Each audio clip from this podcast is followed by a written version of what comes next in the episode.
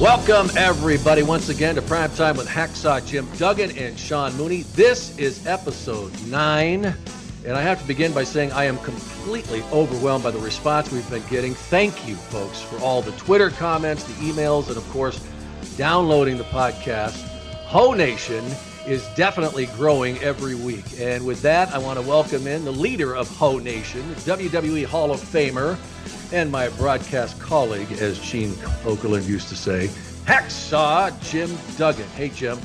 Hey, Sean, you know, I actually look forward to talking to you after all these nine times, uh, nine shows. It's getting where I enjoy talking to you, buddy. That was Oh, a shot, Sean, just to get one in on you early. But you I- know, I- the first thing Hacksaw's got to do, brother, is get the ho. I tell you, it does make you feel good when you're down and kind of tired. Give yourself a big ho and get you up and running, brother. Right, get the blood flowing. And uh, I know you've Air got other lungs. reasons to be very happy this week. You're upstate New York. Tell us about uh, the busy weekend you have and uh, or had, and and what you're up to right now. Yeah, I had a great weekend this weekend. We were in Columbus, Ohio for the Wizard World Comic Con. Uh, it was great. Uh, Lou Ferrigno was there. And of course, I don't really get along with Lou too well. Uh, the, the Incredible Hulk from the TV show. He's kind of a big shot, you know, believes his own press. But for wrestling fans there, AJ Styles was there from the WWE. So it was good to see AJ, one of the hot young stars that the fans love. And I, I- like I said before, it's a great crossover between Comic Cons and wrestling fans. So it's a fun three day weekend. We got in there on uh, uh, Thursday, so we had Friday, Saturday, and Sunday at the Comic Con. Uh, unbelievable the amount of folks that come through uh, and stop by and say hello. And then Sunday we flew up into Albany and drove up here to beautiful Glens Falls, New York. Yeah, and you said it is absolutely beautiful up there. Uh, the town folk all ready to welcome Hacksaw when you came back to town. It's been a little Well, while. actually, I, funny. I, I posted on my uh, my Twitter. I said for my buddies, I said I'm having lunch with Scratch tomorrow at Poopy. So if Hoppy Hoppy Askew and Old Chap want to stop by, I said what a bunch of names, huh? But uh, so my Yeah. buddies that really know me know to meet me at Poopies at uh, 12 at Wednesday. yeah, they knew how to translate all that. The good kind of like talking Carney in Glens Falls language. Yeah, well, But absolutely. no, Sean. Excuse me. Yeah, so many folks have the the horror stories in wrestling. You hear about guys coming up from broken homes and rough uh, cities, and you know, I, I tell folks I grew up in Mayberry. Yeah. it was a great place to grow up. Uh, uh, beautiful, and of course, my three older sisters are up here: Marianne, Angel, and Sheila. So it's the first time uh, the whole family's been together in about uh, three years. Well, give the uh, whole family a big ho for me, okay? Well, yeah, my sisters are not sure how to take that. They're always terrified that I became a wrestler anyway. I, I think they wanted me to go into seminary. Yeah. Or they think Jesse Ventura is going to show up. Yeah, yeah, they Right. go. You remember they they don't like Jesse. That's for sure. Yeah, I don't like. You're- you're- and you're starting to get on their ter- nerves too, Mooney. Uh oh. I can't deliver too many more shots. I won't be welcome in Glens Falls. yeah, but uh, nice town though. Nice to be home. No, that's fantastic. I Well, folks, every, everywhere else in the world, I'm Hacksaw Jim Duggan. In Glens Falls, I'm Chief Duggan's kid. That's Duggan's kid. Grew up on Keenan Street down there. uh, that's right, son of the police chief. You couldn't get in too much trouble. or good, yeah. Are you kidding? I'd rather get in trouble with the law than get in trouble with my dad. Okay, just that look, right? Mhm, that's- tell the, the the best man I've ever met. Uh, the, my and I tell folks a lot of people look for role models and sports heroes and movie stars. My role model was my dad. Uh, best man in my wedding. Uh, miss him very much. God bless him. You know, uh, you mentioned your father, and I was going to bring up this uh, later, but uh, somebody sent me an email uh, talking about uh, you know the uh, the great event that we talked about at Wembley Stadium, SummerSlam, and he mentioned that I, he must have worked for the airline or something. He said that he believed that your father went to that event. Is that was he there? Yeah, he, he certainly was. Yeah, he Ah. came over, uh, came over to the, the Wembley Stadium, and I'll tell you a little funny story. Uh, when we were leaving Wembley Stadium, we surprised him, me and uh, Deborah. Instead of they have the flights to the UK, flights to the US. We get there and we're like, Pop. I said, we're going to surprise you. We're going to take you to Ireland to trace the family roots. My dad, who always thought he was a big ribber, he goes, They're kidnapping me. oh, the right thing to say at the Heathrow Airport. you know, we had nothing but security around us, but uh, so much for the humor. Don't joke with the customs people. Yeah, as you learned uh, trying to get uh, a two by four into the country. Right, yeah. Yeah. Well, that's awesome, though. You know, isn't that that's what's been so awesome about these uh, getting these emails, Jim? Because I take every one of them seriously uh, as far as what the information in them. Because how many times have I I've looked at these and go, ah, is that right? And then I ask you, oh yeah, let me tell you a story about that. and, it, it's really, it's just been a lot of fun. And I don't know if the guy worked for the airline or I don't know how else he would have known that. You know, your his name was on the manifest with you or yeah, something. I think, uh, yeah, uh, uh, Lanny uh, Poffo and Macho's dad was over there, and I think uh, Curt Hennig, uh, Larry the Axe Hennig, uh, Curt's dad was over there. Uh, so it, that was a nice group of older guys over there too. That was that was huge, as we talked about last week, Wembley Stadium. But just to go off track a little bit, imagine that, oh. Sean. Lay off that train whistle there, Brian. But but anyway, uh, when I was in WCW, I had my dad, God bless him, he was in a wheelchair at this time, you know, when I come out, I got the two by four. I'm going to bring him to the ring. I roll him down the, the, the ramp, the fireworks, the music. I'm standing over him with a two by four, my flag. I, I look down at him. I go, ho! My pop, he puts his hands up over his head like I was going to hit him. I, am like, Pop, you killed me off. Yeah. Everybody thinks I beat my father. You know, he thought it was funny as hell, though. yeah, and that's when you turned heel because right, yeah, right. You know, poor daddy puts his hands up. Don't hit me, son. I'm like, oh, dad. So much for the sense of that's where I get my sense of humor, I guess. Yeah, but that is it's just so amazing though that. uh that we'd get that email and that that person knew all about this trip that you had. And uh, yeah, that is that's interesting. Yeah, it's amazing. As we talked before, wrestling fans are some of the most knowledgeable fans in the world. You know, you hear baseball guys say, "Ah, this guy batted a 285," and like, "I know he batted 300." You know, wrestling fans are just like that. They can tell you who wrestled who and who won what match, and it's great to have such loyal fans. Yeah. Well, once again, Jim, we have so much to get to in this podcast. Uh, I just want to remind everybody once again, you're listening to what we like to describe as the podcast of the people, Ho Nation.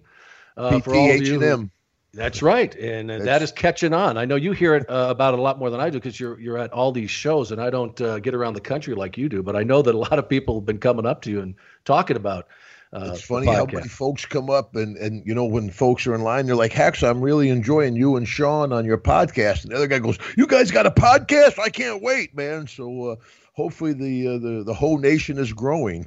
yeah, well, well, it is, and I can tell because of all the reaction we're getting on Twitter and and of course the emails we've been receiving and and the numbers of these downloads. Uh, are really uh, climbing every week, and so it's really great. And um, folks, please spread the word. Uh, get your friends to uh, check in with us on iTunes. Uh, if you uh, like what you're hearing, please give us a five star rating. That helps us out a lot. And also a review if you'd like to tell us uh, what you think of the podcast. Uh, we know people have other sources to get to. I've heard from people saying, you know, we, we get it not just from iTunes. I know you can get it on Google Play and so many other places. Well, keep on keeping on. And of course, uh, you can uh, join Ho Nation and catch the podcast by the direct source. Go to MLW dot com. And, I, and as I mentioned, the Twitter. Uh, I want to get all the uh, all this out of the way because I always hear people, okay, enough, let's get to the stuff. But we, you know, you can reach us on Twitter. Jim's very active on Twitter. I, I had a blast on Twitter. I, I, got some great stuff to share with you today, Jim, and everybody else out there of uh, of some of the stuff we received. Some great questions and another little thing that just just took off that I think you're going to find really funny. But we'll get to that after we uh, get past the main event. But you can uh, contact us at Primetime MLW. Uh, send us your questions and suggestions for topics for shows. And keep those stories about superstars coming. Uh, you can send those to primetime at mlw.com, you know, because it's hard on Twitter sometimes to get a whole message in there. Send us whatever you want to know about, questions, stories, send those to primetime at mlw.com. Okay? There. And, and so Sean, that's, I just that's wanted to get in the, the Ho Nation's uniforms are not red pumps and fishnets. That's not it, brother. Uh, only on Saturday nights for me, but that's another story. Right? that might be a T-shirt too. Oh, we're gonna and Jim, this we've got the T-shirts starting to come together. Oh, good. Uh, we've got yeah, uh, folks. Uh, stay tuned in the next few weeks. We've got some uh, T-shirts coming out, and we'd love you to love you to, to, to connect and start wearing those around uh, Ho Nation and the rest of the nation. Uh, we're going to have a lot of fun with those. If you've got suggestions for some of these T-shirts, go ahead and send them to us. We've already got a few that uh, when we get together, we will be uh, revealing those. But that that's all coming. Uh, Jim, before we really move on, we got to. I want to back up a little bit here because I want to clean up some business from the show from last week. That beeping sound as you're back and beep, yeah. beep, beep, beep, exactly. beep.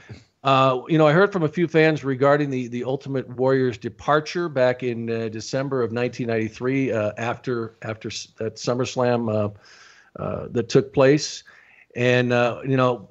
it wasn't a show about the Ultimate Warrior, so I went. I went with the company line that at the time they said that it was his refusal to turn heel, and I knew there was a lot of other circumstances surrounding this.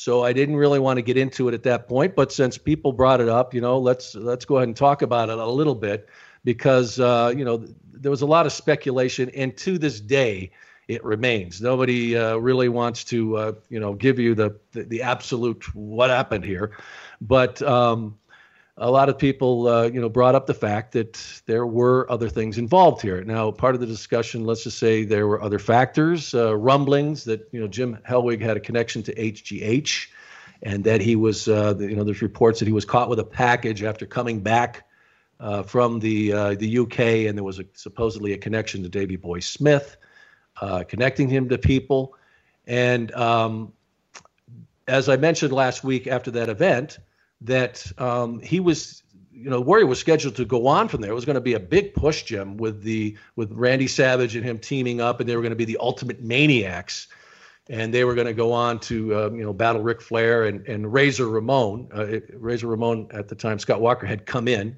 and they were going to give him a big push because Mr. Perfect wasn't uh, really physically capable of really doing a whole lot at that point. He was not. Uh, so they were teaming Ric Flair up with Razor Ramon and the Warrior was uh, going to eventually uh, get the championship. But now we're getting into this a bit, Jim, and and I was at the facility when all this started to happen. This is when uh, the government started to get uh, started its investigation into connections with the WWF and steroids. So everybody was uh, really on edge. Most of the employees, I among them, did not know really what was happening. But they were, you know, when you work for a company, uh, things get st- uh, stirred up like that. Um, so when when this word came uh, uh along that with this involvement with uh, the Warrior, uh, I mean, come on. At this point, you know, Jim, when he came in, it wasn't all a natural product of the that the Ultimate Warrior was. Okay, with that, uh, Vince McMahon and Titan Sports were exa- eventually indicted. It happened uh, in 1993, like a year later. So, uh, the thing about this situation was uh, it may have been connected to that. Uh, the Warrior was certainly not real easy to deal with at the time. So, I would say, uh, saying all of these things that were involved and the fact that they knew what the government was planning on or doing that uh, perhaps a separation was needed. Um, do you remember when you were out on the road when all this stuff was coming together, Jim? We're talking like 90 after you know the fall of 92. Uh, do you remember any rumblings amongst the boys of, of this stuff going on? Oh no. Are you kidding? Rumblings, brother. I, thought, I wanted to put it yeah, nicely. Yeah, it was more than a rumbling. I, yeah, okay. It was like a thunderstorm out there. I mean, uh, but because uh, I, I, actually had to go down to the FBI headquarters in downtown New York City. I had to get a lawyer, go in and, and talk to the FBI, you know, and of course you. Now, when was this though, Jim? Was this? Uh, don't 90, ask me dates, Sean. Remember the year? You're the date dates. guy. Are you kidding? I'm lucky I remember it. Yeah, yeah.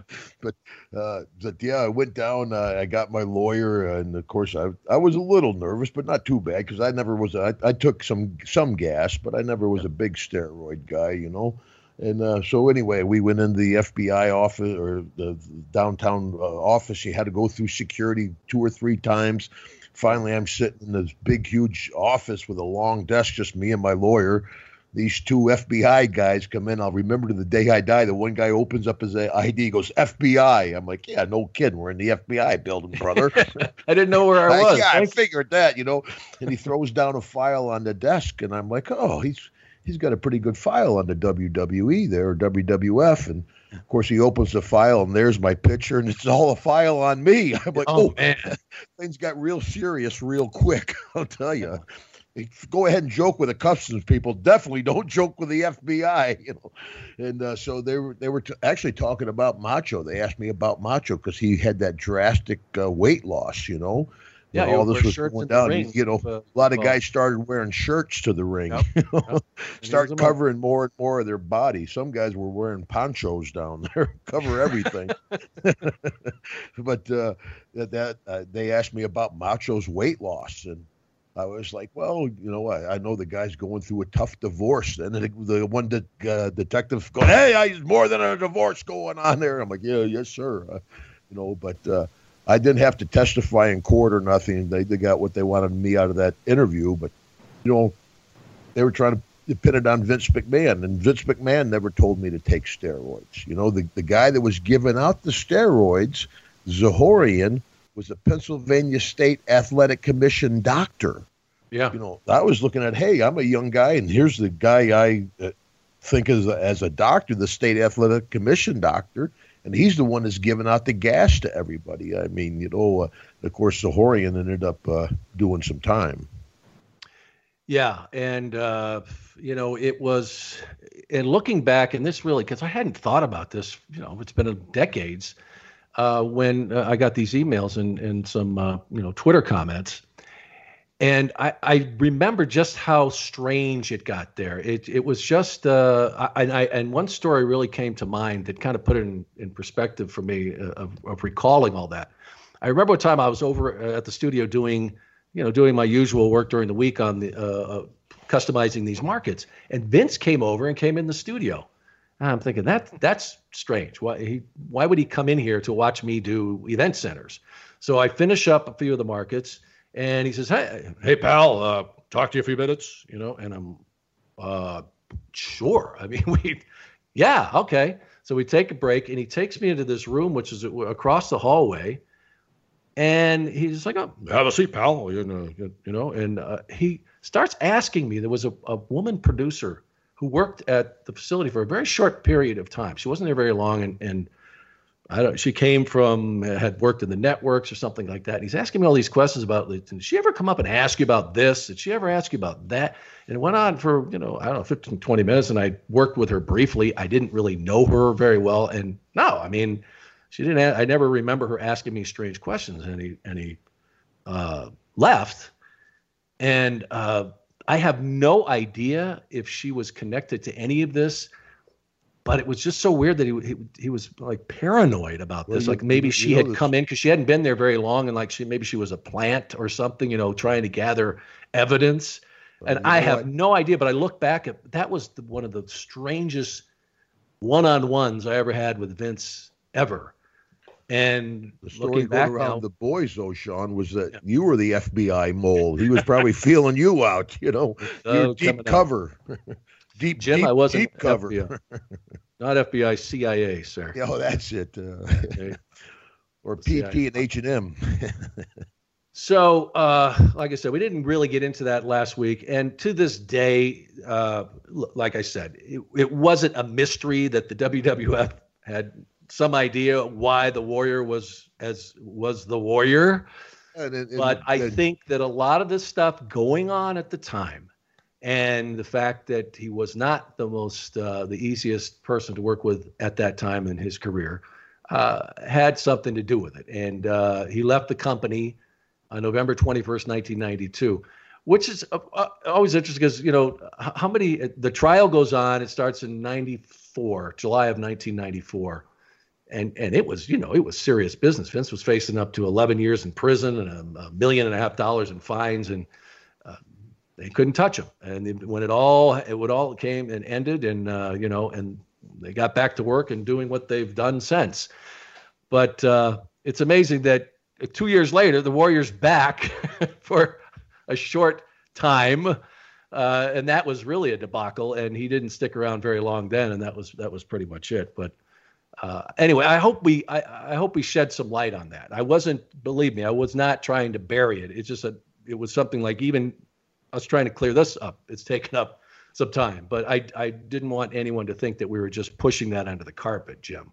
Yeah, well, just to cover some more bases there, Sean. You know, when Vince did go to court, he had neck surgery. He showed up to court in a neck brace. You know, yeah. he he guy nice obviously touch. worked had uh, knew the deal. But also the Warrior, he certainly wasn't the only guy taking steroids back in the WWF. I mean, there was a lot of gas going around. Everybody was bench pressing over 500 pounds. There were some powerful, big, big men there that you know, uh, you you can you go to a bodybuilding contest, you can see one that they test and one they don't test. There's a difference when somebody's on gas. Uh, at my biggest, I was 312 pounds. I had a 505 bench. You know. Wow. But of course, like I said, I'm a cancer survivor too. So you you reap what you sow sometimes. You mean Dino Bravo, Bravo may have had some help when the Dino was 750 I mean, pounds? Look down the roster, brother. I mean, there was uh, there was some power, but nobody realized how bad steroids were for you. Nobody yeah. realized what they would do to you. They just re- saw the benefits of taking them. I mean, it made you yeah. bigger, stronger, and faster, and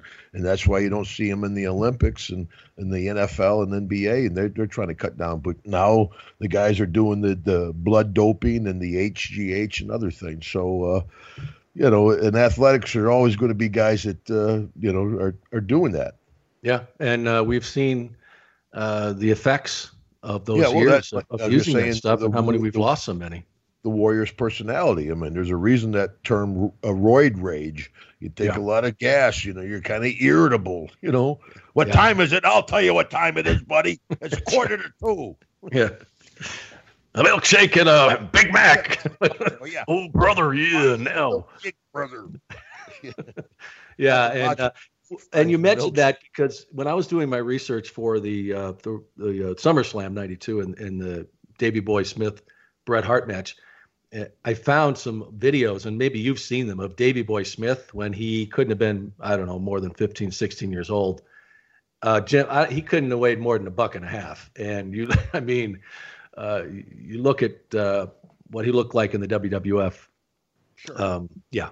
So we'll leave it at that. But uh, I hope I hope we shed some light on that. Down to roster and say who didn't have a needle in their ass at one time, man. I mean, there's a lot of gas going around because people didn't, and and I don't think Vince ever. You know, a lot of people try to put the heat on Vince. The FBI tried to put the heat on Vince, where he was like, "You have to take gas." You didn't. Yeah. I think guys just realized if you wanted to stand out, if you didn't want to look small, you had to compete with the rest of the guys. So peer pressure, you were taking yeah. the, the sauce. You wanted to keep, well, you wanted to keep your job. We know how many positions there were, and if you wanted to uh, compete, because it, it, went in a hurry. Now there were certainly some, uh, you know, well-built guys prior to that in, in wrestling, but it wasn't a requirement to succeed. No, uh, and, but there you, was guys that were successful. I mean, look at uh, you know, there's there's guys that weren't uh, gone gas that that were successful. But yeah. in general, I think the majority guys at one point or another tried a little bit of experimented a little bit with steroids. Yeah. Well, I know when when John Cena came in, nobody believed that that he was a you know natural, and he. Uh, you know, they said no. It's he's for he's the real deal. Uh, but that's one thing they have now is very stringent testing at the WWE. Yeah. You know, I mean, for a while they had the piss testing, but guys were finding somebody with clean pee. You're like, Virgil, come here. you know, poor Virgil was peed out. It was like squeezing the last little bit out of a rag. You got some more in there, Virgil. Come on. You know, standing there with a case of water. right. Yeah. Great and then they got to the point, uh, you know, they were testing the temperature, but then guys were getting the synthetic pee with a like a little hand warmer that keeps the temperature just right. So now it's to the point that you actually come in you take your pants down. The guy stands there and watches you pee in a, a bottle. I mean, uh, you know, of course, that's a tough job description. Yeah, the official yeah. pee watcher here for the WW. I watch I watch uh, penises for a living. Yeah, yeah well, there's great. a couple guys really want that job. Sorry, I don't. Yeah, we went there, didn't we? in in the WW. Poor Brian's just going to have that train whistle go for a half hour, Sean. I think. What oh, are we supposed to talk about? well, I t- but I, I hope uh, that's why I'd love to do. I really want to do that WBF podcast. I hope that we will uh, have that voted on sometime in the because there, folks, there is so much. You talk about backstory and intrigue. Oh boy, do we have lots of backstory and intrigue on that. Talk about so, gas. Look at those bodybuilders. Are you yeah. kidding? I, well, I told you I was at that event in Los Angeles. Oh, it, it was it was a it was a sideshow. It was a circus, and I'd love to tell the story. So, we'll put that on a poll someday, but uh, not today. That's not uh, that's not what we're going to be doing here. Um, we did do another poll though, and uh, what came out on top? Uh, my well, favorite subject, the poll stuff. Well, you know, this is, and I wanted. Let me just tell everybody what we had on the poll. If you didn't catch it, we had Legends House with Axel. No. uh, Randy Savage and Elizabeth again, and then Royal Rumble 1992. Uh, Royal Rumble won this uh, by uh, hands down, or was it close? Well, 51% of the vote, and Legends House was uh, uh near 40. But J- Jim, I really want to do that that podcast too because I know you have so many great stories. I either you know worked with these guys or knew them very closely. A lot of the guys that were in the house with you. So I, I really hope that uh, folks want to hear about that one, and that that uh, wins a poll sometime soon uh, down the road. But uh, that was uh, that's one I definitely yeah, want to do. They were expecting a drama. They got a comedy out of that Legend House. yeah, but it's done so well. Me and Tony almost had a fist fight. So uh, yeah. oh, Pipe I and I had the bromance, and me and Tony had a fist fight. So from one extreme to the other. But all of the other personalities in that house, oh, Hillbilly, uh, Gene Okerlund, Pat Patterson, Howard Finkel, Howard Finkel, Jimmy Hart. I mean, what a group. And Hillbilly Jim, Hillbilly really impressed me. He's like a renaissance man. He cooks, he plays music, he writes yeah. music, he sings. Uh, I was really impressed with Hillbilly. He was one of the best groomed hillbillies I've ever met in my life. he was. You know what I mean? Like his his, his overalls were, were pressed. I mean, he had great cologne. Guy. I wanted to, you know, oh man, how big Hillbilly was. Hillbilly like six eight. You know, he and and stout too, and very athletic. And and what a, a really nice guy. Nice yeah, guy. I mean, just, isn't he? Um, okay. Uh, let's get the train back on the track. The train whistle again, right? uh, Royal Rumble 1992. But before we go there, no, we're not, not going to stray too far though. Uh, but we, I, I, think we really need to do a little backstory and intrigue on this one because uh, on the Royal Rumble, the history, because people uh, may have heard of this, but the uh, 1988 Royal Rumble was not ex- not which was officially the first Royal Rumble was not the first Royal Rumble. It actually took place in St. Louis at the arena there on October 4th, 1987. And Jim, only uh, less than 2,000 people were there. 1,976 people showed up for this thing, and it was really a, a dry run. Now, uh, Pat Patterson was the uh, the brilliant booker with with the the WWF WWE. Uh, folks, if, if you don't know about Pat, uh, I think you do. If you really know wrestling, you know who one of the uh, the, the greatest storytellers and and a lot of the guys. Uh, one guy who really came up with all these storylines. They would go to him about finishes and everything. Uh, it's Pat Patterson. This is something he always wanted to do. I mean, there's battle royals, which we know you, all. Let's say there's 30 combatants. They all start in the ring at the same time. And Pat came up with this concept. He thought it would be awesome to uh, start with you know two combatants as they come, and then people coming and you know wrestlers coming in every two minutes after that. Well, they tried this, uh, kind of a dry run, to see how it would work in St. Louis at this event, and it was basically a house show. And I think there were 20, you know, 20 different uh, wrestlers there, and, and some big names. Uh, but they had it was a, you know one of those nights that they had regular matches going on too. So everybody that was in a match also appeared in the in the Royal Rumble at the end of it. Well, they the last two that were going to be in, in the ring in this uh, were was one man gang and JYD Junkyard Dog. Well, they made the mistake. They now they had wrestled earlier in uh, in the evening, and then they came out for this. And the idea of this battle uh, royal was that whoever won was going to get a shot at the title in St. Louis down at another event. Well, it, they had announced it to the House even before the royal uh, this Royal Rumble took place. So the fans were already pissed, and then they were upset over the fact that it, it turned out that it was one man gang and JYD in the uh, last two standing in the ring. So anyway, the the message here was that it was a big dud. It didn't go over very well uh, this dry run that took place. Okay, so that was the I don't say we won't call it the official, but when they first took this concept and tried it out, it was in St. Louis uh, on October 4th, 1987. All right, now let's go to 1988, and we'll keep this brief because because I what I really want to know though, Jim, you won that. And what are your recollections of the Royal Rumble? How that was all set set up? How they explained it to you? And what did the other superstars think of this thing? Well, I don't think anybody realized how big the Royal Rumble was going to become, you know, uh, uh, or how big the WWE would become. You know, you, you would just do that show and, and do another show. But it was definitely a unique idea because, like you said, Pat Patterson, if not the, the best booker ever, one of the, you know, and, and to, it's hard to come up with something new and to come up with something that unique and to be that successful because they had the guts yeah. to run with it because yeah. like you said that the first the first one didn't go real smooth but it was a good dry run. It was a good test run for them and they kind of tweaked it a little bit and got junkyard dog out of the final two guys and it worked great. Yeah. A little shot there sean. You know, i got to keep you up right to the ribs. oh uh, you were lucky 13 you came in uh, the 13th competitor in this thing and there were only 20 wrestlers in it. But uh, how did they explain this thing to you? You give people some idea because it's absolute chaos in that ring. Well, it, so, it looks like it. It really is, but it's really controlled chaos. That's for sure. I mean, it's it's not a real complicated uh, if you sit down and think about it. Plus, you like I, we talked before, you got the cream of crop of professional wrestlers doing this stuff. They've been doing it for years, so they can adapt real quick. But you just remember, you know, what number you go out and who goes out of the ring before you. So if uh, you know, whoever DiBiase just for say would go out of the ring before me. As soon as I see Teddy go out, I know who's going to put me out. I go over, I find what was Virgil at the one we're going to talk about. I find Virgil.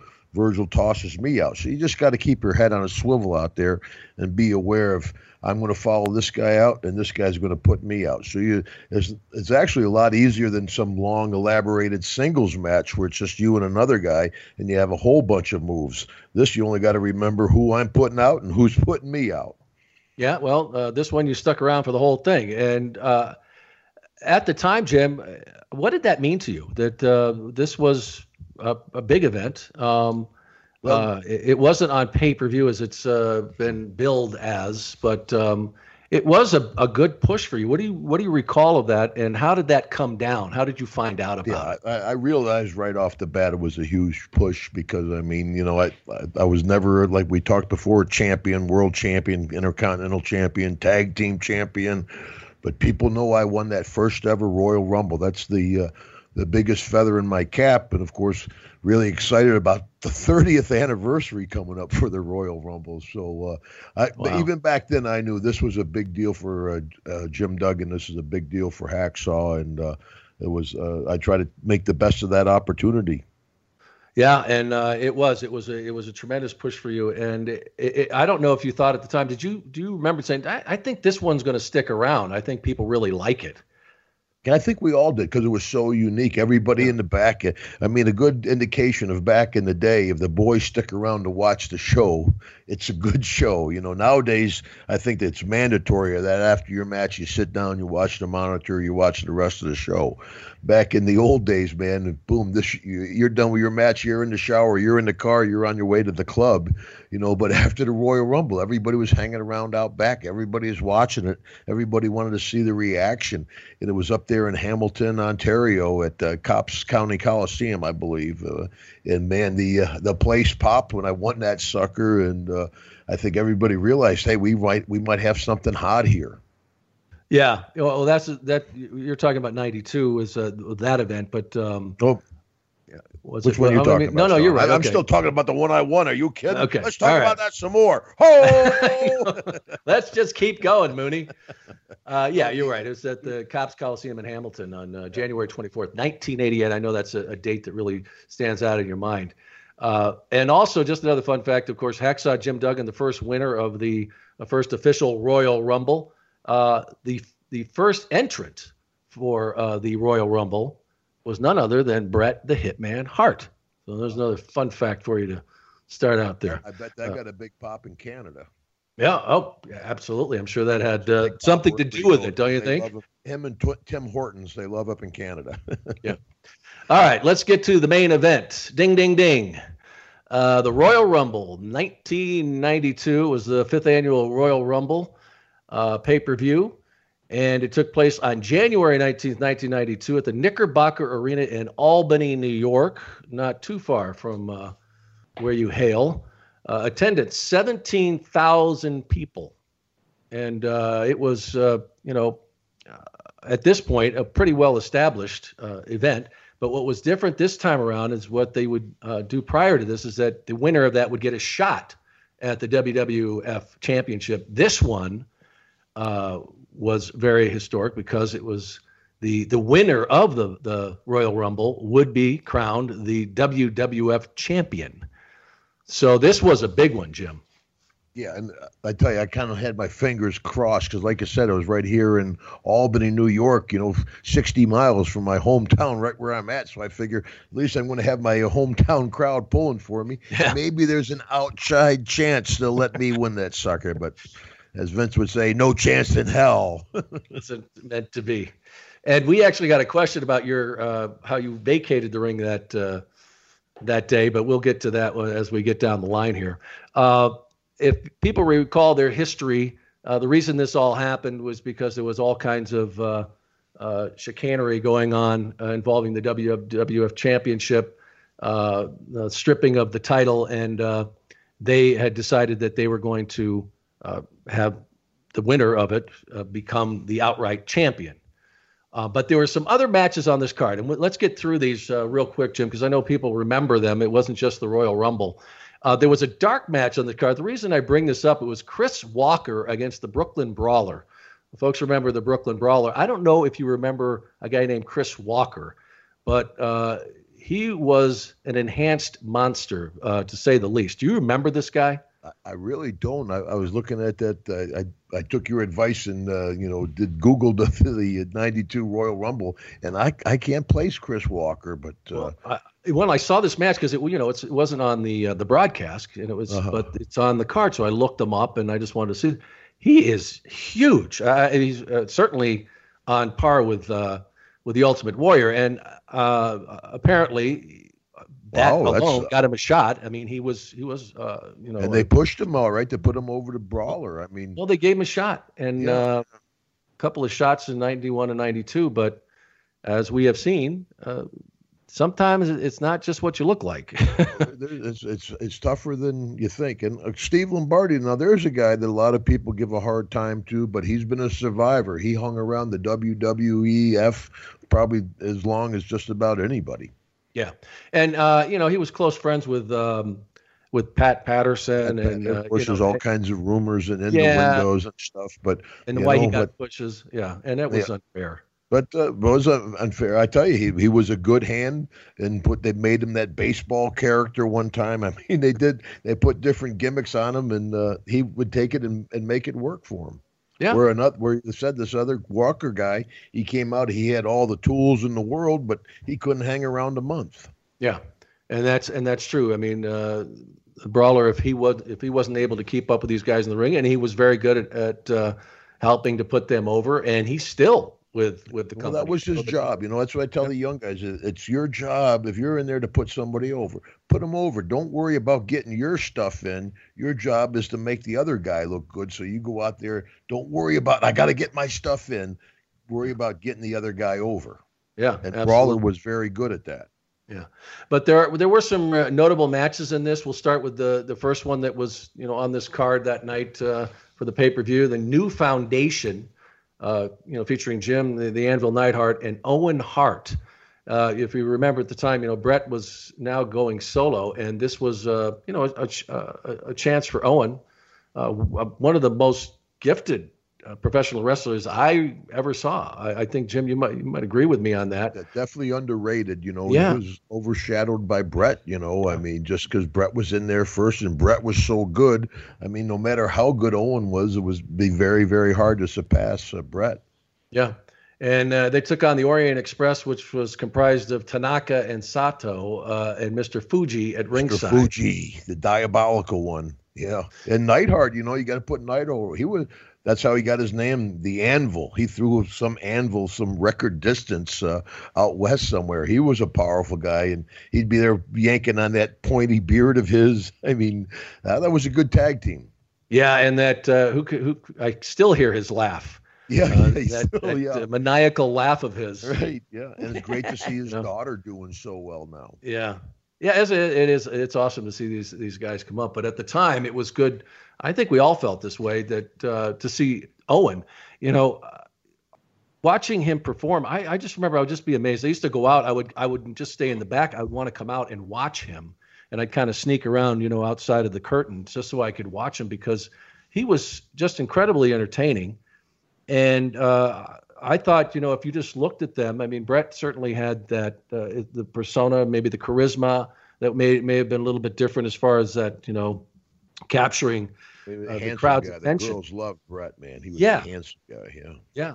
But uh, Owen was certainly as skilled in the ring, and I know a lot of the boys felt the same way. Yeah. Oh, definitely. Yeah. It, well, the Harts, you know, they they came up from the dungeon there in Calgary with Stu Hart teaching them about wrestling and having their own wrestling company. Yeah. If, if they weren't good, that'd be like saying the Von Erichs weren't good. You know, if you grow up in a family like the Harts or the Von Erichs, you better be a good wrestler. Getting off the tracks, did you ever spend any time in the dungeon? Dungeon? Did you ever get up no, to the no? I never, I never, Never? worked for Stu. Thank goodness. No, never was. I worked in Calgary a few times, but never Yeah. for Stu. But you know that was his deal. He'd, oh, come on, you're a big bastard. Come here. Let me see if I can get this hold on you. And He stretch you a like little. a sleeper in, and he'd lock it in on you, man. He was vicious. If, and of course, if you let somebody put a hold on you, you're asking for it. You know. Yeah, And, uh, exactly. Stu And, and a Stu wasn't a real big guy either. I mean, no. uh, you, know, You don't have to be if somebody Yeah. let you know. You stick your head out and let them wrap your arms around your neck. You're, you're kind of asking for it, you know. But, Yeah. and- he doesn't need and a then- chair to do it, right? yeah. And then once Stu had you going, he wouldn't let loose, man. He'd take you down. Yeah, and, uh, and So I and- just heard about it. So I, you know, SMU guy, I didn't go to the dungeon.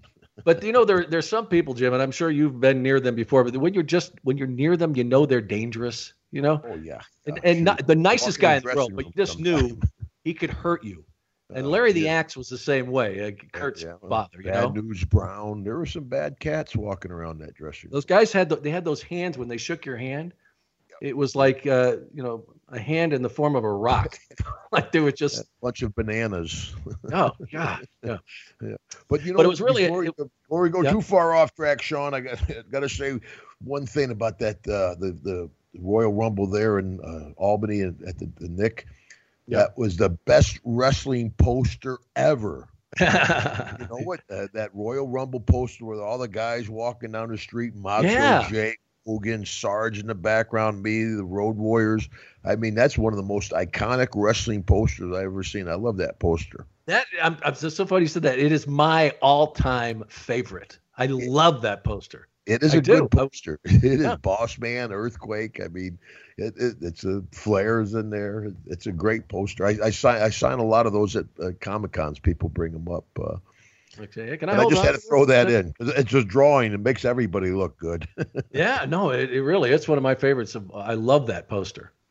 Uh, but but it was a it was an entertaining match. Um, and as I mentioned, Owen got a chance to really show off his skills in this in this encounter, and uh, you know, it, it just I just keep thinking about about all the different things. I mean, they it seemed like they really wanted to put him over, and they and there was so many different uh, gimmicks they stuck him with. You know, the blue blazer, and then he was the rocket here and I just don't know. I don't understand why it just never set in. I mean, he did so many things. He was champion, and uh, but I just think you know, I'm I, and I please, folks, I'm not downplaying what Owen Hart accomplished in the oh, WWF. a very successful career. Yes, yes.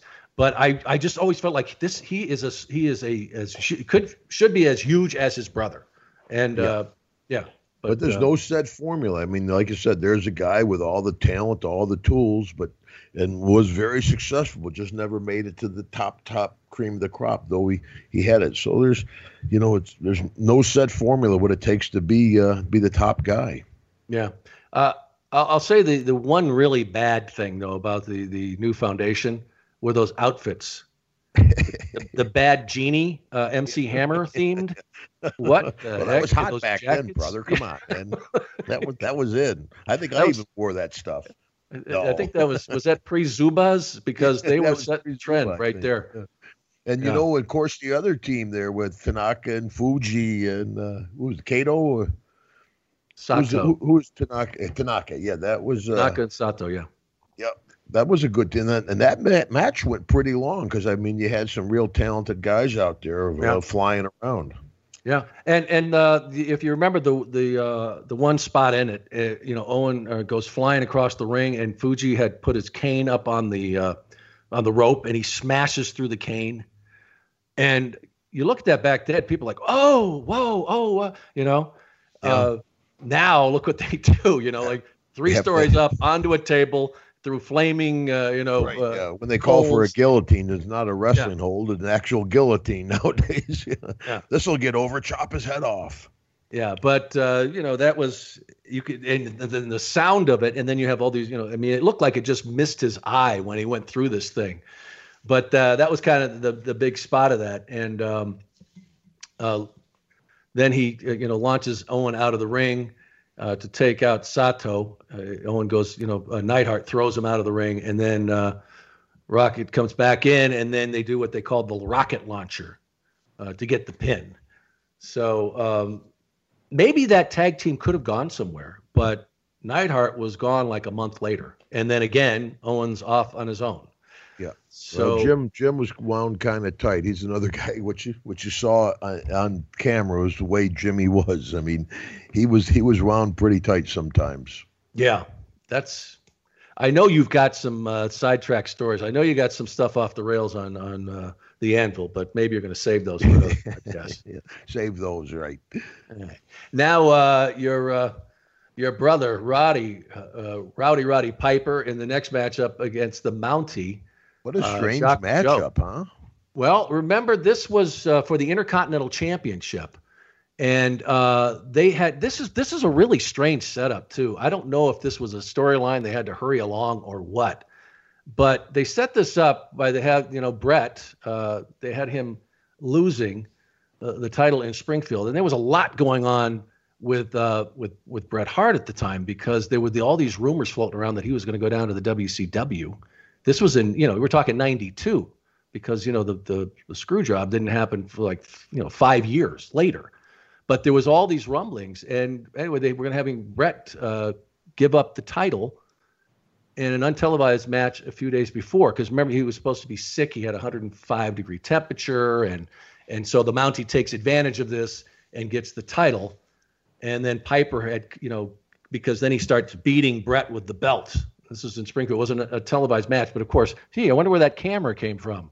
And so it was it was on video, and he's beating Bret up with the belt, and then Piper comes in and saves him, and which sets up this battle for the uh, the Intercontinental Championship at uh, at this event. So that's why that was kind of a strange pairing. Uh, the Mountie was not going to hold on to this thing for very long, but I know that you know I remember you know, talking to him, he was thrilled. I mean, just anytime you get a chance to do that, right, Jim? That's a big deal, even if it's going to be for you know one match. Yeah, and of course nowadays everything you do is tape. So, but but back then, uh, like you said, it was funny that they had a camera there for that, right? Yeah, well, as always. I mean, it's like you're not going to believe this uh, out of nowhere. But we do have it on video. Imagine that. Now, now you could get away with that because you'd say, you know, got this on somebody's cell phone, right? But right. yeah. Then, well, they can't do anything without being on camera nowadays, man. Yeah. Uh, as uh, uh, Hulk Hogan would attest to, as far as wow, wow, no, brother. I'm saying now you, that's a whole another two or three matches or right. stories or podcasts. But but you but you've mentioned before, like the, you can't go anywhere with do anything outside in public without somebody pointing their phone at you to capture, you know, something that they might be able to sell to somebody or get some fame out of. And it's in, it's crazy. What are you going to do? That's the way of the future. Yeah, it sure is. Uh, but this, uh, you know, uh, as you, if you know how Roddy's style, it was uh, uh, frantic and uh, and quick. That wasn't just his style. Yeah, that yeah. was rowdy yeah, he, uh, you know, he, he, you know, battling the Mountie. This is going to be a quick change, and it was. Uh, he takes out uh, the Mountie pretty quickly, and then, of course, you know, Jimmy comes in with the shocker. Remember, uh, the, the Mountie would come in with the had that shocker stick that he right, uh-huh. and uh, Jimmy runs in, and of course, is uh, unarmed pretty quickly by Roddy, and then he ends up giving the Mountie a shocker. Uh, And and you know, Jim, we actually got a a, a question. Uh, one wanted to know if that was a, a real one. So yeah, I'm going to let you clear that up. A real shocker. yes, it, it, definitely was a re- real, real shocker. And with Piper, you know, you never know going out there if there's batteries in it or not. You know, so um, get a good reaction if it really shocked him. That's for sure. But, uh, well. but I tell you, speaking of Jimmy Hart, uh, there's a guy that's right there, right on cue, right at the right moment. He's supposed to be there. A true professional, Jimmy. You know, he gets overlooked sometimes by Bobby the Brain or overshadowed by Bobby the Brain and stuff like that. But I think Jimmy was he was always right on the spot. Oh yeah, and and we we've talked about doing a, a podcast because you know you worked with. Uh, or, or worked with Jimmy, was around him a lot. I saw him a lot because he was at the TV studio uh, doing a lot with us, and also everything. Yeah, and just really one of the most talented talented individuals in the the WWE. Whatever profession I owned, I would want a guy like Jimmy Hart working for me. He's always going 110 miles an hour. He's on the cell phone, on the beeper, on the computer. He's a hard-working man. Yeah, and he still looks great. He still looks great, Yeah, Jimmy looks good. Yeah. Well, it doesn't matter how you do it as long as you're good. It's better to uh, look good than to feel good, as they say, right? uh, and uh, Roddy locked that up with a sleeper hold. And he, uh, this was interesting. That was the first time Roddy Piper ever held the Intercontinental title. Oh, that's interesting. So that's yeah, yeah, yeah. So there you go. And and, and uh, that was I mean, we know we know how we all feel about Roddy, so that was uh, that was fun to watch. Uh, the Bushwhackers. I got along okay with Jacques, Jacques Rougeau, the Mountie. Uh, you know, a lot of people didn't like him and Raymond, and there was a lot of heat there, obviously, between him and the Bulldogs. But uh, Jacques was a good hand himself. Well, you know, what was that? Uh, since we're going to go there, um, why? a train I mean, whistle? yeah, yeah, I think so. Why was that though? Because I really I thought they were great guys. I don't think that they were there to stir up trouble ever. Maybe I I didn't uh, hear some of the the other things that went on on the road, but outside of that issue, which is uh, still debated today on on what really happened as far as uh, you know we know how it ended. The ambush. But what was why did they have so much heat? Uh, who knows? You know, everybody doesn't get along with everybody, and you know, yeah. there's just personal conflicts between people, and you know that whole thing. Uh, you know, the uh, dynamite uh, kind of started it with slapping uh, Jacques around, uh, and Jacques couldn't take him straight up, you know, one on one, so they waited down the road, and obviously him and his brother Raymond got the payback in. Yeah. But do you think that he really had he had to do something uh, as far as he was concerned? He'd lost all respect and cred. You got to stand up for yourself, and you know if he couldn't take him up straight on face, I mean he had to do something because uh, he was getting pushed around uh, quite a bit, and uh, you know so there you know there's obviously two sides of the story, but uh, you know I could I could see Jacques' point now. Should the, the two of them knocked out Dynamite's teeth in an ambush? Uh, maybe not, you know, but I see you had to you had to do something. And yeah. back then, something you didn't go complain to Vince. You did something physical. It's a physical business. A lot of things get handled between the men. We didn't have that wrestler's court like they have now, where they all sit around and BS with each other. If you have a personal problem, you take care of it. Yeah, it was the wrestler's code. Yeah, and right? and now I, mean, I guess they, which is probably you know more civilized and probably you know better for the boys. They have that wrestlers court, and I guess uh, Taker was the the judge on that, so you can have a better judge for forever. Yeah, well, and you have to stay healthy. Uh, as tough as you may be, or whatever, you still you could take you know ten guys, but in, what what does it do to your your body in the process? So right you said you got to keep working. Back on uh, track, Sean. All right, here we are. uh, I see the station. Uh, the Bushwhackers, uh, you know, always. Uh, yeah. It, Yo. Yeah. Whoa. Yeah.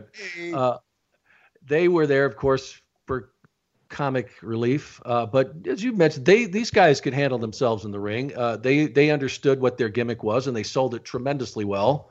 I didn't really particularly like being licked, which I was on several occasions in different countries. But they were, you know, they were doing the licking. was that a shot? Yeah, that was a shot, Sean. I'm catching up on points. yeah, you are. Uh, against the Beverly Brothers, we've talked about them, how they they got a pretty good push, but uh, this was kind of the beginning of the end for them at, as, as it started at SummerSlam, uh, taking on the, the, the Bushwhackers here. Um, Sean, but you said in the early, like the, the, comic relief, but you know, you can't have a whole show of guys out there chopping meat, beating the hell out of each other. You need that little bit of uh, light entertainment. And boy, those guys really brought it to Whackers. Yeah. Well, and then also to add to this, and I, I was trying to uh, put the timeline together. Uh, the time there, this was around the time that they were pushing Bobby with the Bobby Heenan show, and um, you know, have him having him do these other things. And do you remember the the sidekick Jameson, who they put on this this show with him, uh, who was kind of this nerdy comical character. I, he reminded me of Jerry Lewis, kind of the. I thought that was you, Sean. No, you know, and, I, and I'm surprised a lot of people. That might have been another uh, younger younger brother, but uh, no, I want to clear that up right now. That that wasn't me. Uh, but this this uh, is another sidetrack sidetrack story as far as what Vince Vince would get enamored with with people that were outside of wrestling.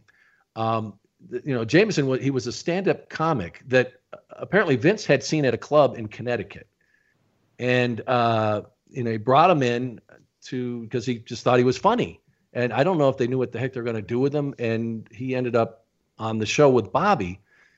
And uh, the guy's real name is John uh, Digiacomo, Digiacomo, and he said in an interview that uh, they that everything they did, everything he did with Bobby was improv. Well, that, that doesn't really surprise me, uh, but I think that they reined him in a little bit more than he than he tries to let everybody believe.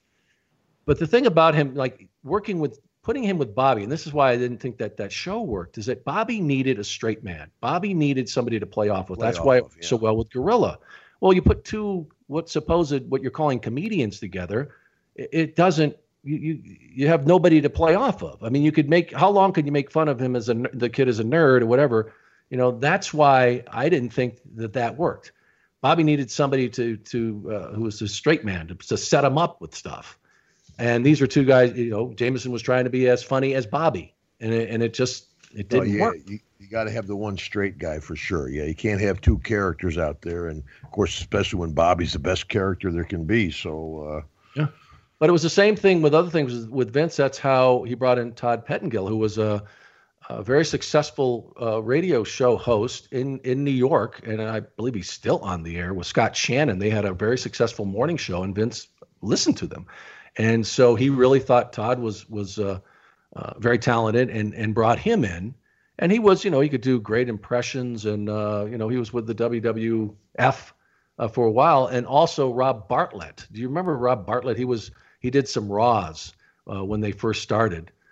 Uh, he was from the Imus show, and and he was uh, in for a very, what do they say, a cup of coffee. But uh, it was just always it was interesting to me that he would find these people and bring them in and and you know try and make them work. He's not afraid to try different things. That's for well, sure. I guess I would be included in that mix because yeah, me too. yeah, that's where I came from. But it was uh, getting back to the match. The, you know, it was a silly match. I mean, it was, it was from battering rams, and uh, then Genius goes over and slaps Jameson at ringside. Uh, the Beverly Brothers trip up. They have to cheat to to win this, and they get the pin. Uh, you know, Luke gets pinned, and then the Bushwhackers chase the, the Beverly Brothers out of the ring, and then they bring in Jameson to get his revenge on the Genius, and of course he doesn't have the you know the moxie or the ability to punch him. So what does he do? He kicks the Genius in the shin, and there you go, big well, finish. I, I, bet the crowd enjoyed it though. Uh, I don't know. Yeah, maybe not. maybe not.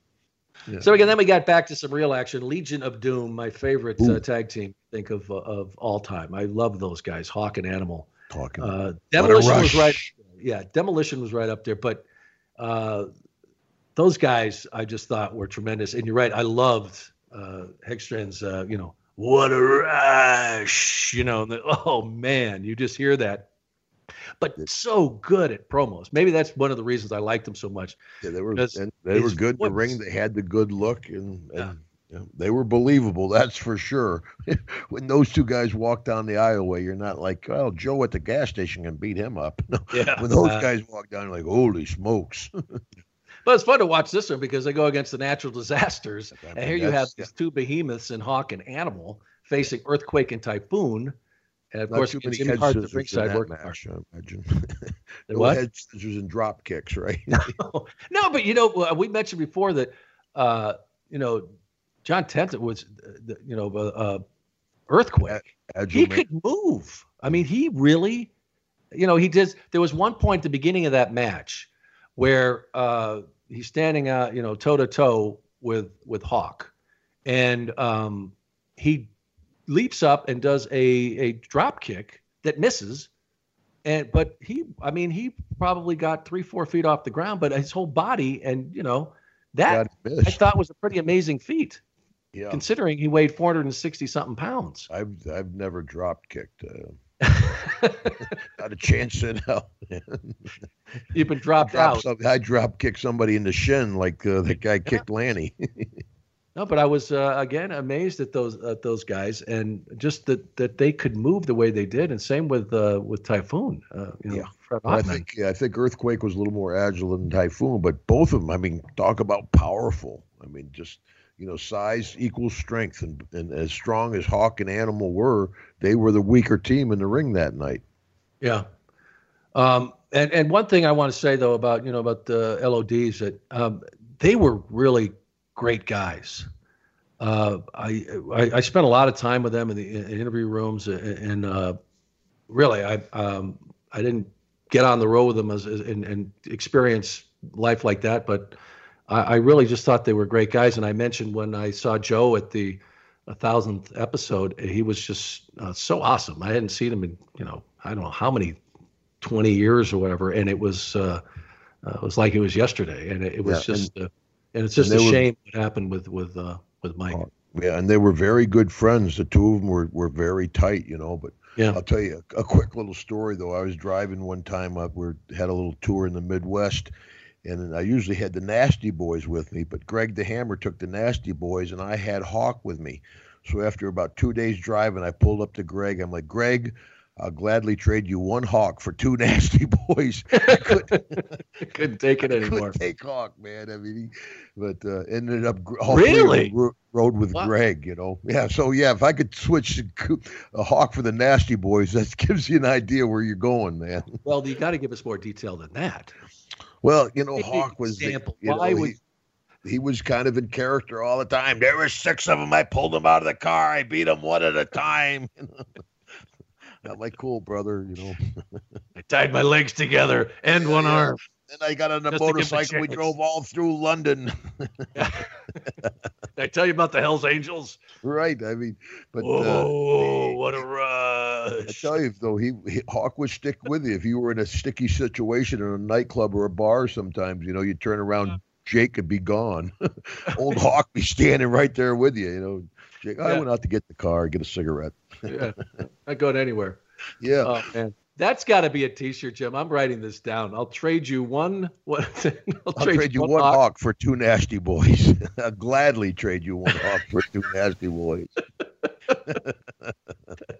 and and and I, it had to be just horrible considering the stories I have heard over the years about what it was like to hang with the nasty boys. It, it yeah. really. I got along with the nasties. Everybody had a limit of the nasty boys. You yeah. know, Hogan he had like a two month limit. Yeah. I had like a three day limit. Boss man had like a three second limit. You know, he'd walk in the room. They're like, "Hey, big fat man, how you doing, big fat man?" boss man turn around, walk out. And I'm like, "Boss, you got so much stuff to come back on. Just attack." yeah. Then he knew how long it would take. Yeah, yeah. Like a prison sentence. now I already served my time, brother. Got to get out of here. Go straight to heaven. yeah. Uh, well, in, in this case, uh, Hawk took care of uh, a business. Um, uh, they, and you know, another thing I want to mention though that um, you mentioned how strong these guys were, and I don't know how they got there. I mean, I'm let's we're not debating that, but there's there's one part of this match where Joe or Animal picks up Earthquake, and it's like a 50 pound sack of potatoes. It makes it look easy. He picks him up, Jim, and just like, and then you know he sells it because he falls back and gets slammed in the process. But I was just I was thinking like, yeah, he was unbelievably strong. I, I, remember one time he moved. They, they had a, a, a huge trunk in one of the um, interview rooms that somebody had put in the wrong place. And I remember, I think it was, I think it was filled with those weights they put on cameras to balance them. I mean, it had to weigh. I, I think it weighed like a thousand pounds. It, to me, to try and move that, it was part of the arena. It wasn't going anywhere. and he like used one, I, I well, probably two arms, but he moved this thing eight feet like it was nothing. I was like, but to go back uh, to the ring stuff, though, about getting Quaker up in the air, you know, that's a two man deal. You know, Quaker goes up for you too. I mean, he was a yeah. pro, and uh, you, like Hogan got Andre up. If you if you're in there with another pro, it's a whole lot easier than you know. Some guys it's like trying to pull a truck out of the mud. You're like, the guy weighs 200 pounds, and you can't lift him up. But big Quaker, 400 pounds, he goes up nice and easy. Yeah, and you see those guys when they do the uh, over the you know the military press uh, yeah. You need a little help there. That's impressive there, though. But no but how you sell is if it doesn't look like you, you know, they're helping you, then you you're damn good. Yeah, uh, and sometimes right? yeah, some guys are just strong enough to forget the help. They just push you up there anyway. Yeah. All right. Well, we we got to keep moving here because again, we're gonna have four parts. Uh, it was a good brawl though, and, and, and LOD they were the tag team champions, and they end up they get counted out. But of course, if you know the rules, uh, they retain their titles. So uh, don't, don't all, all ended out. well. Yes, all ended well. Um, but uh, I remember watching some of these interviews uh, and doing these interviews at the time. Um, and when they the the uh, after this match, you know, the natural disasters are of course outraged that they didn't get the titles because LOD was counted out, and they're with Jimmy.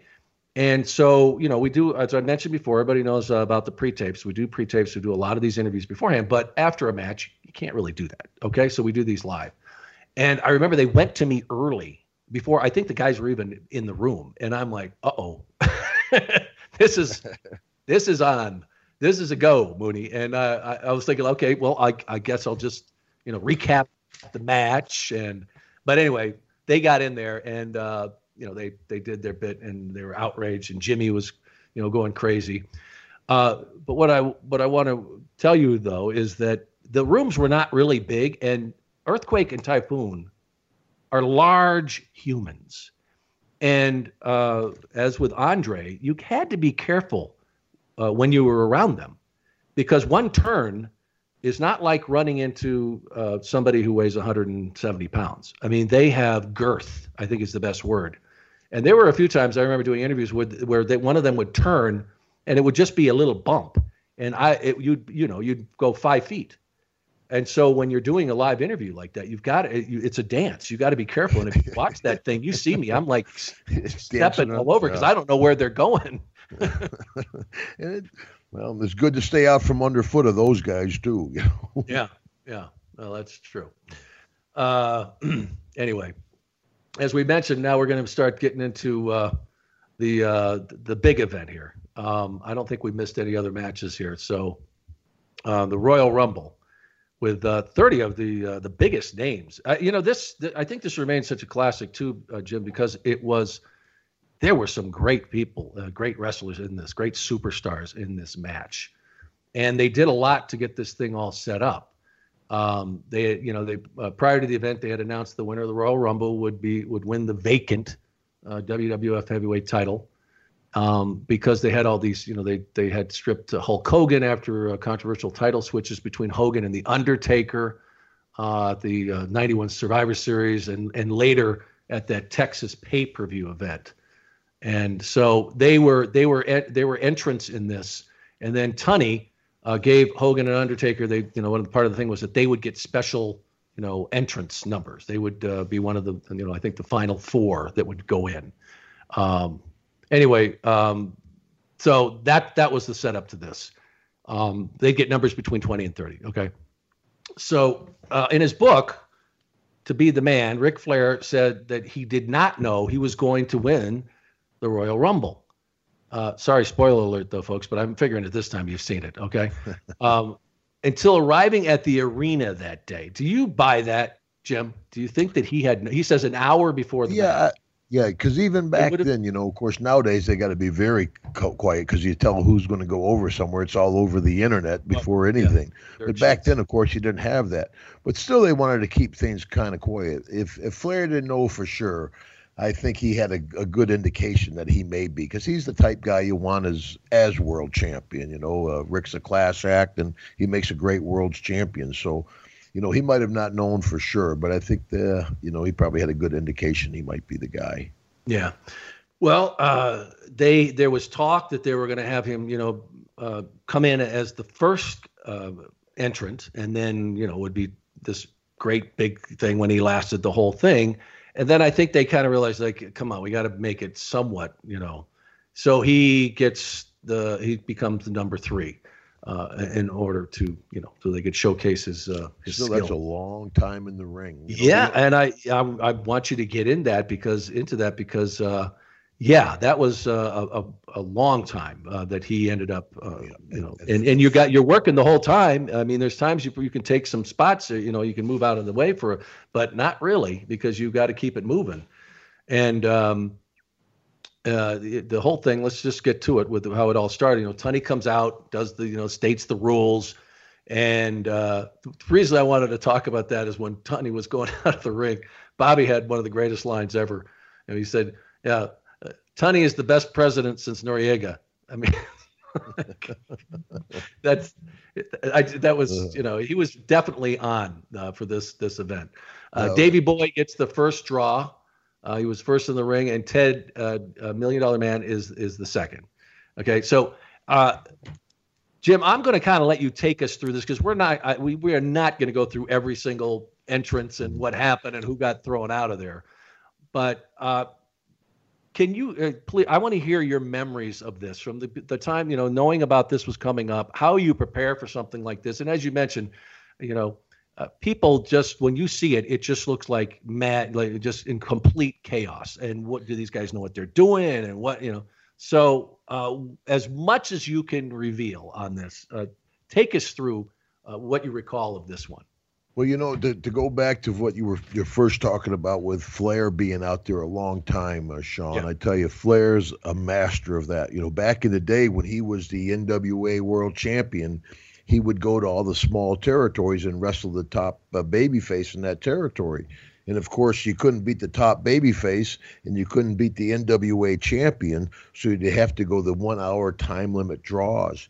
And the only time in my whole career that I've went the one-hour time limit draws was was back in Mid South. I went to five nights with Ric Flair, one hour, and he would do that every night. He would go to the Mid South wow. territory, to Georgia, to you know Minnesota, and go that one-hour time limit draw. He was the the master of that. So to have him go that long at the Royal Rumble, that was uh, a perfect for Ric. You know, even though he always goes woo, you know, woo. I'm like Ric, are your trunks too tight or what? Woo! you gotta go. Well, oh.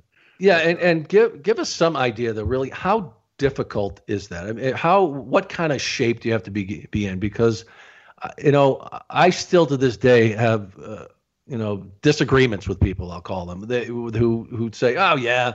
And it's not not not that they you know they don't respect whatever but they don't they don't understand what it takes to to do something like a match like this to go an hour an hour is an ex- extremely long time out there. I mean, uh, but you know, a guy like Ric can can take a, a relatively young guy when I was doing it and, and, walk you through it.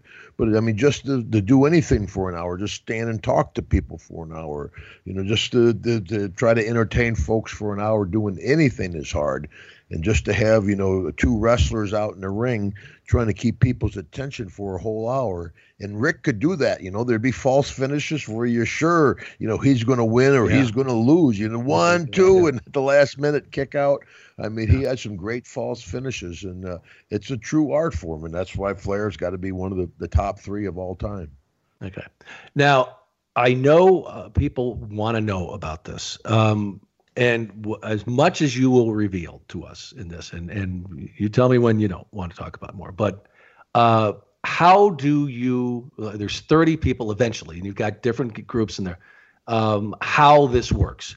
Um, the, the, the drawing? Did they actually, you know, how how that goes down? Uh, what oh, it's it's all yeah. When you get there, yeah. there's no drawing to it. You know, Pat and yes, whoever they went through it have already have the list made up. Boom, they come in there. Uh, you go up, you check the board, see where you're at. You see who's like we were talking earlier, who's going to put you out. You go over and find him. You're like, hey brother, you're gonna we do this spot to put me out, and you go find the guys you're going to put over, and you work out the spot together that you're you're going to use to put him out of the ring. And then, like I said, once you get into the ring, bingy to bing, you're doing the match. You keep your eye out for the guy that goes out before you. Boom, he goes out. They tell you you go out like a minute later or five minutes later. You kind of judge the time. You find the guy in the ring that's going to put you out. You grab him. You'll say, "Let's do our spot." Bangity bangity boom. You do your spot and you're out of the ring. So it, it's actually uh, easier. Those big chaotic looking matches are easier for the talent than just a single match, actually. Yeah, but and, and what about this the, and spacing in there, especially when you've got a oh, lot very, of guys? Yeah, yeah. Very dangerous. If, if, you notice, you, you don't see a whole lot of flying around because you don't want to land on somebody else. It's not that you're going to hurt yourself if you give a drop kick or you take a hip toss or a back drop, but you're going to land on somebody's knee or ankle and blow out their leg. So you got to be very careful uh, out there. It's it's dangerous in the ring and you know, back in the old days, there'd be a lot of horseplay going out in the in the battle royals, but the Royal Rumble that was a whole different level, and there there was no horseplay. You were taking care of business. And do you remember? Were there any uh, incidents where uh, somebody missed those two inches uh, in that one, or did it go? Uh, oh, pretty, sure. I mean, well? yeah, nothing ever goes smooth, brother. Yeah. You know that. I mean, but but I mean, serious. I mean, something that was that you saw. Whoa, a potato or yeah, well, you know, like and as we talked earlier, if it's your buddy that's potatoes you, you know it's not malicious. It's just yeah. an accident. Okay, yeah, yeah. DiBiase missed him, split my eye open. If Matt Borne did it, we're going to talk about it in the shower after the show. But so you know, it's like I said, you're usually professional enough at that time. If you have a problem with people, you take care of it backstage. You don't take care of it in front of the people. But you know, because everything's pretty live. You're in front of thousands of people, millions maybe watching on TV so when you hit the ropes and you blast somebody, man, you blast them, brother. It's you just try not to hit in the X ring. You know, you don't want to hit them in the face or something or throat, but everything else to the body is pretty live. And, and you know, uh, I wanted to get this in. Uh, Dennis Moore, uh, one of the questions that uh, he sent in about this uh, uh, Royal Rumble concerning um, Macho Man. in this, you know, he's feuding with with Jake, Jake, and he comes in and just, you know, is has no focus but to get to Jake. Um, but there was a lot of talk because he sends a Jake out, but then he jumps over the top rope to get to him. And uh, you know you're supposed to be thrown out. He did. Uh, Undertaker goes and gets him. But I, I, people were wondering like, what happened there? Was that supposed to happen or what? Do you know or remember that uh, what happened in the situation? Because he says his question is, um, was there any backstage heat on Savage for eliminating himself going after Jake? No, I don't think so. I think that probably went as planned. I don't actually remember the deal because you're yeah. so concerned about what your right. job was and what you were going to do. You kind of got tunnel vision about what else was happening around you. But I don't remember any any big blow up backstage. That's for sure. And even if the stuff does go wrong, just keep rolling along. You know that you may know it, your opponent may know it, or your partner may know it, but the fans don't know it's a mess up. So if something screws up, just keep going. Don't stop and go, "Oh, what happened?" You know, just keep rolling. Yeah, and uh, and it is. It just uh, keeps rolling along. We got another question here, uh, Jim, um, from Joe L. Uh, his his Twitter handles at Dirt Fiction regarding your exit from the ring. Um, he says uh, Jim, was was that a rib, or were they trying to get Virgil over? They're wondering why it was Virgil who t- who took you out. I think you came in at 17 in this, um, in this one. I um, have no idea on God's green earth why they would let Virgil throw me out of there. I don't know. Were you in trouble? Uh, did you?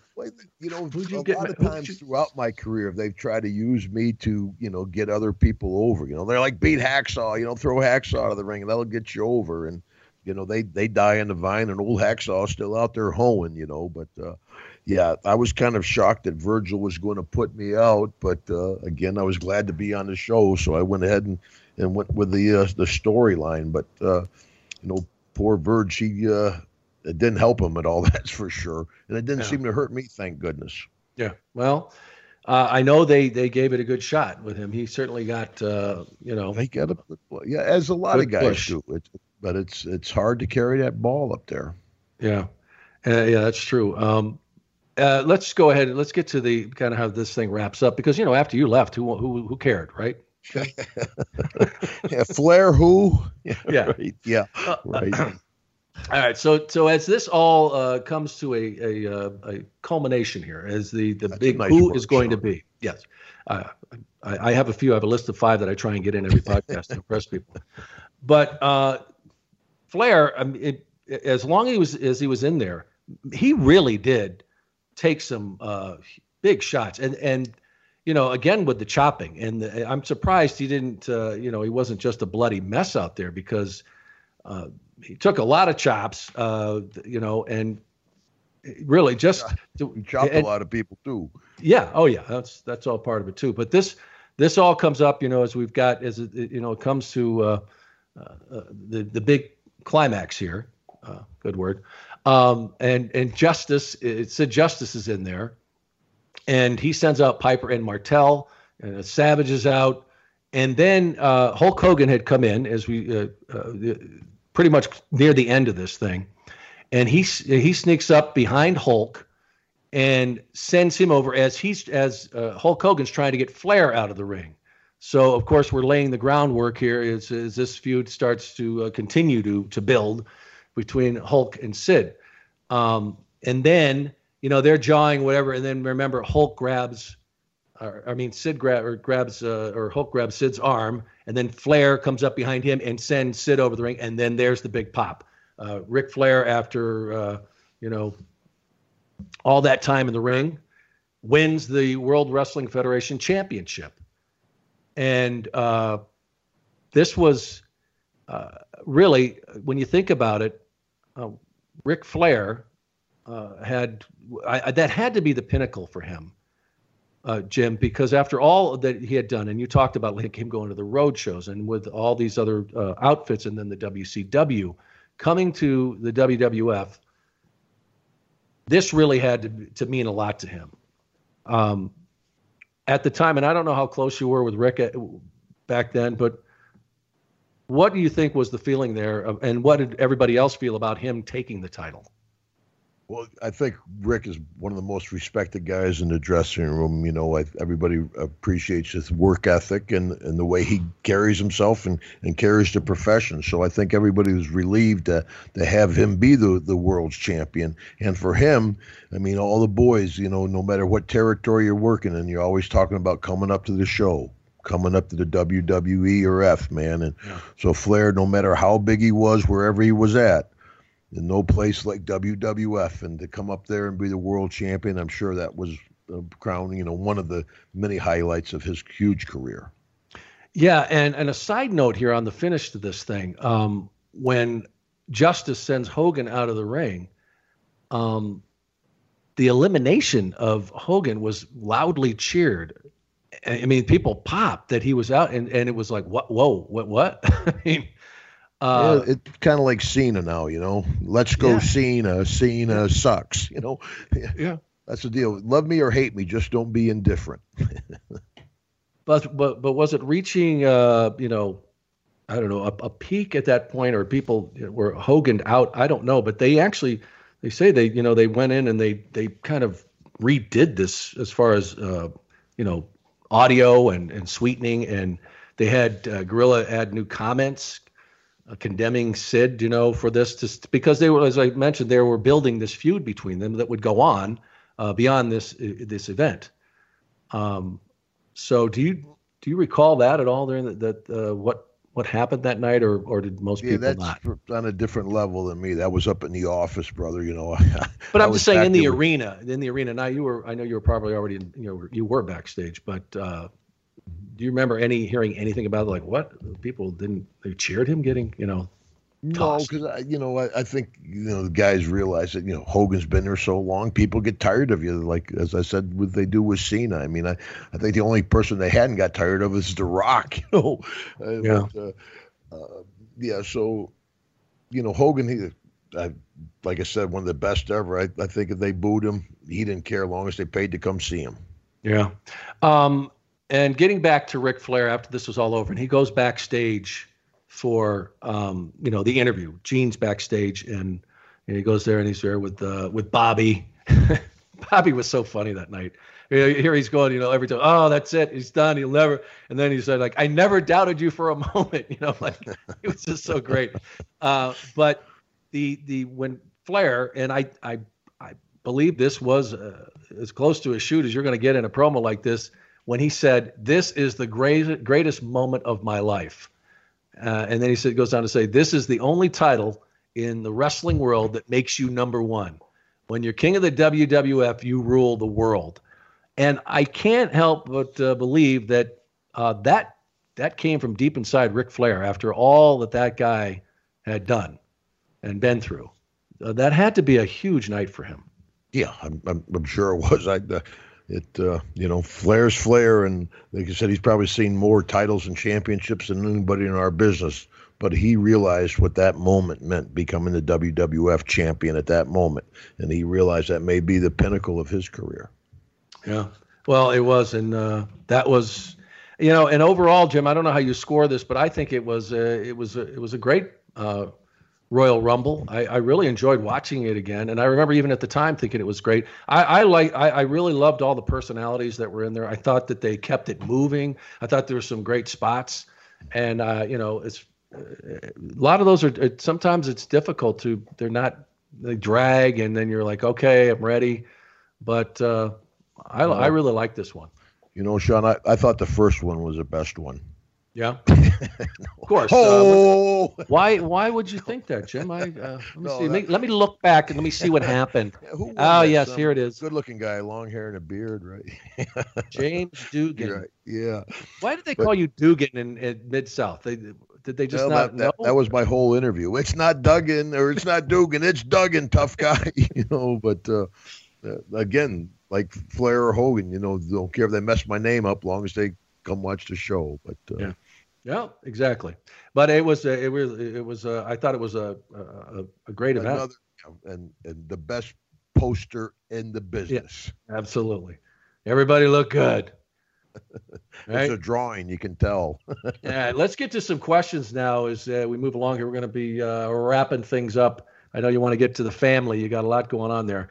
Um, Jason Worthing, a question for both of us, but I think you're going to be able to address this better than I can.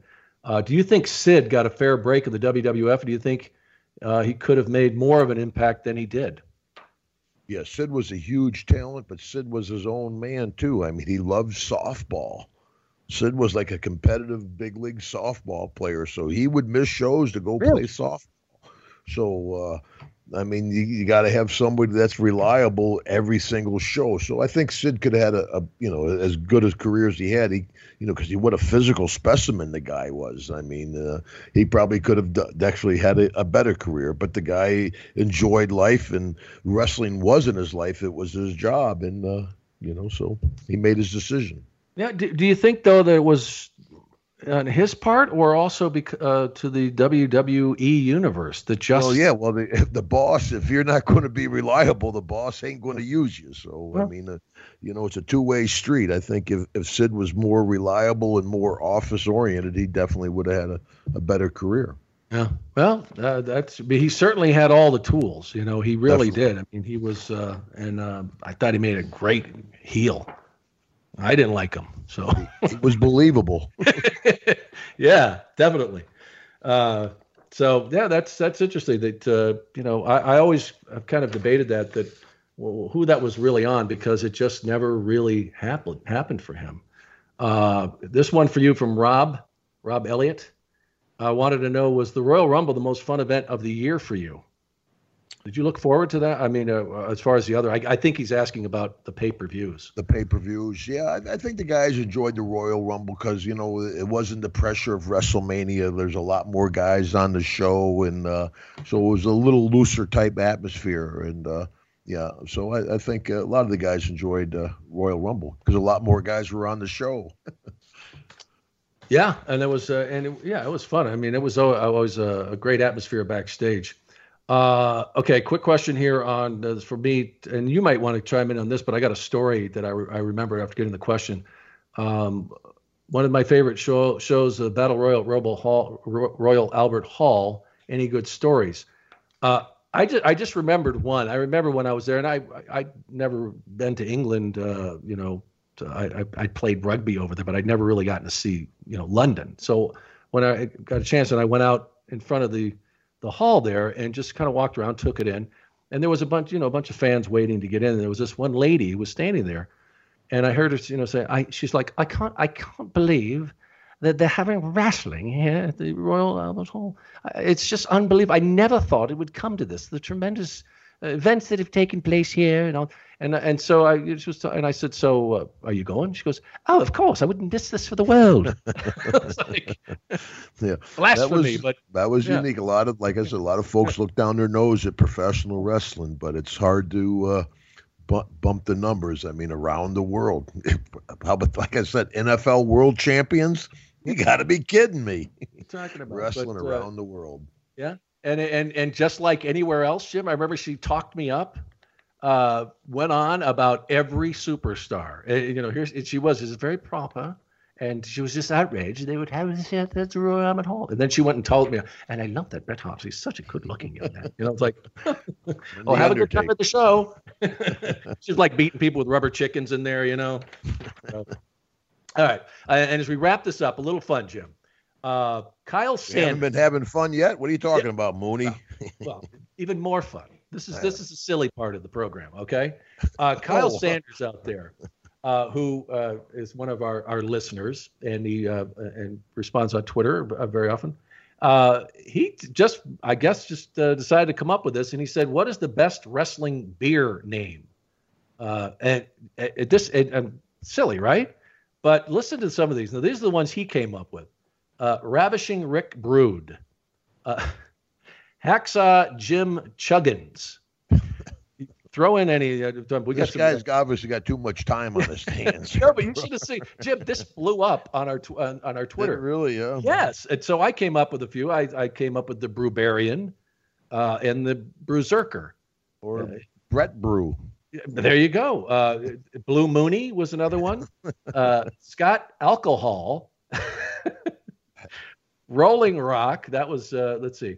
And I, I want to, guys. I want to mention your names, but oh, look at this. This is another good one. This is from Dave Lightfoot. Brooker T. the King Barley Race. Okay, and uh, Hop Rod Roddy Pilsner. Come on, uh, come on. This is good stuff here. Duggan. Yeah. Tell me when to quit. CM That's drunk. enough. I had it. I give. CM drunk. Tap out. Tap out. Michelob Foley. Oh All my right. God. All right. I'll leave it at that. All right. All right. Uh, folks, I wanted to mention the Unseen Matches DVD you've heard so much about because it's starring me. No, I'm kidding. I just uh, was very fortunate to uh, host, uh, help host this with with uh, uh, Charly Caruso with the WWE. Anyway, it's coming out September 5th, and it's got some great, unbelievable matches they've never been seen. Unseen. That's why I call it's called Unseen Matches. And guess what? Hacksaw Jim Duggan is on this DVD uh, with uh, he's wrestling with uh, this is from July 19th, 1989. Hillbilly Jim versus King Duggan versus Haku and Andre. Oh, wow. Uh, yeah, so you're on this. So anyway, September 5th, it will be out. Once again, uh, we want to hear from you. Email us at uh, primetime at mlw.com. Of course, we've got Twitter at uh, primetime MLW. And uh, catch us on iTunes. Get the word out, folks. We want to hear from you. All right, Jim. That's it. Thank goodness. no How more beard Brooklyn- jokes, I'll tell you that. How about uh, Brewilla Monsoon? the Brew Meanie. Come on, t- start, take us out of here because I'm just going to Uh, keep give, give me a hole. Legion Rolling of whole Brew, beer. Bruin Von Raschke. we'll see you next time, folks. Don't threaten us, Sean. See you next week, everybody.